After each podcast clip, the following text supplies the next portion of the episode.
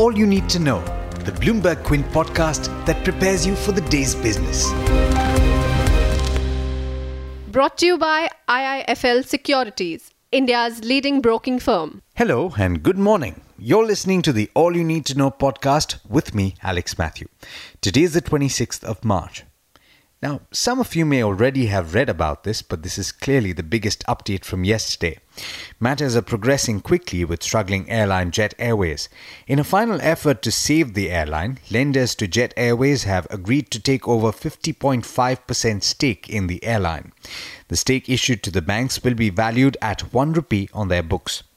As part of the resolution plan, promoter Naresh Goyal, his wife Anita Goyal, and one representative of Etihad Airways will step down from the board of the airline.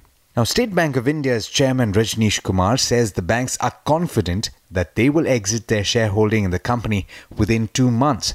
He told Bloomberg Quint that there is enough investor interest in the airline and the door is open to all interested parties, including existing investors. The lenders will now provide an immediate interim support of 1,500 crore rupees, which will be used to pay lessors, vendors, creditors, and employees in a phased manner. With the funds, the airline is looking to restore its flagging fleet.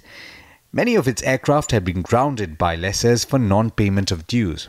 In other news, rating agency CRISIL has underscored the risk involved in lending against pledged shares, saying nearly all the rated debt against pledged shares doesn't meet the minimum collateral level prescribed by the banking regulator.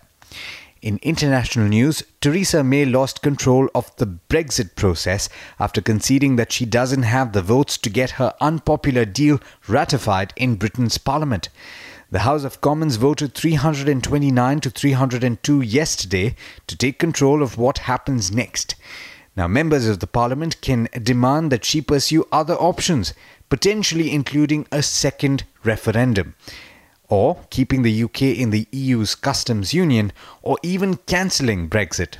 President Donald Trump has warned that unspecified people who prompted Robert Mueller's Russia investigation would be investigated and said that he wouldn't object if the special counsel's report is publicly released. The investigation, in Trump's opinion, turned out 100% as it should have. The Mueller report didn't find evidence that anyone from the Trump uh, campaign colluded with Russia during the presidential elections that got Trump into the Oval Office. Now, Thailand's first election since the 2014 coup is turning out to be chaotic, setting the stage for renewed tensions after five years of military rule. More than 24 hours after the polls closed, election authorities faced calls to resign for repeatedly delaying the full results and failing to account for more and more irregularities. Now, based on the limited information available, allies of exiled tycoon Thaksin Shinawatra were set to win the most seats, followed by the military backed Palang Pracharat party. Bond markets continue to be front and center globally, with bond traders betting on a rate cut by the Fed later this year. The yield on the 10 year benchmark in the US fell as low as 2.37%, a level last seen in December 2017. Last week, after the Fed turned more dovish than expected, a section of the bond yields inverted, causing concern that another recession is possible, if not imminent. US equities steadied after their recent correction, with the three averages ending largely unchanged. Asian stocks saw a mixed performance at the open after their biggest slide this year. Government bond yields here too remain near their recent lows. The Nikkei 225 in Japan clawed back some lost ground and was higher by 1.6% last I checked. With that, it's over to Darshan Mehta for the trade setup for the day in India. Well, Darshan, it seems like at least some of the equity markets uh, seem to be steadying as of now. How are we looking in India?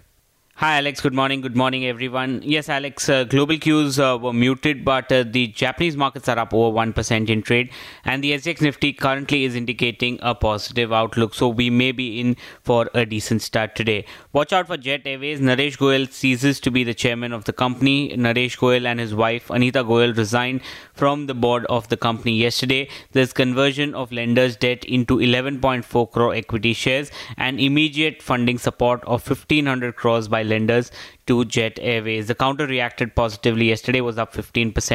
DLF, the QIP, opens today to sell shares at 183.4 per share and will raise up to $460 million by selling 9.69% stake in the company. Uh, the promoters of ICICI Prudential Life Insurance Company will sell 3.7 crore shares in the company. The floor price is at a discount of 7%. Kalpataru Power Transmission acquires 85% stake in a Swedish EPC company for $24 million. UCO board uh, approves preferential issue of 175 crore shares at 19 rupees each to the government. The Competition Commission of India approves the scheme of Prabhat Dairy sale of dairy business. The company says no proceed will be deployed towards the animal nutrition and cattle feed business.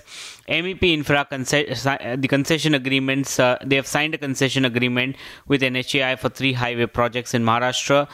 The financial closure worth 1400 crores for all these three projects put together is now complete. In terms of bulk deal, Steinberg India Fund acquired 5 lakh shares in SIS, that is Security and Intelligence Services. And a couple of brokerage reports. Goldman Sachs has initiated on HDFC Life with a buy and a target price of 448. They are saying that the faster growth, they see faster growth with greater visibility for the company, the de-risk business model and ability to tack, tap into a large protection profit pool, and it's dominant in a highly profitable and competitive protection segment. They've also initiated on SBI Life with a neutral and a target price of 639. They're saying there is strong growth potential but limited margin upside. Uh, improving uh, bank productivity gives a good upside for the insurer. But there's much more you need to know before trade actually starts. For that, log on to our website, bloombergquint.com, and click on the All You Need to Know tab, and you will be prepared for morning trade. Thanks, Darshan. And thank you all for listening in. This is Alex Matthews signing off. Have a lovely day.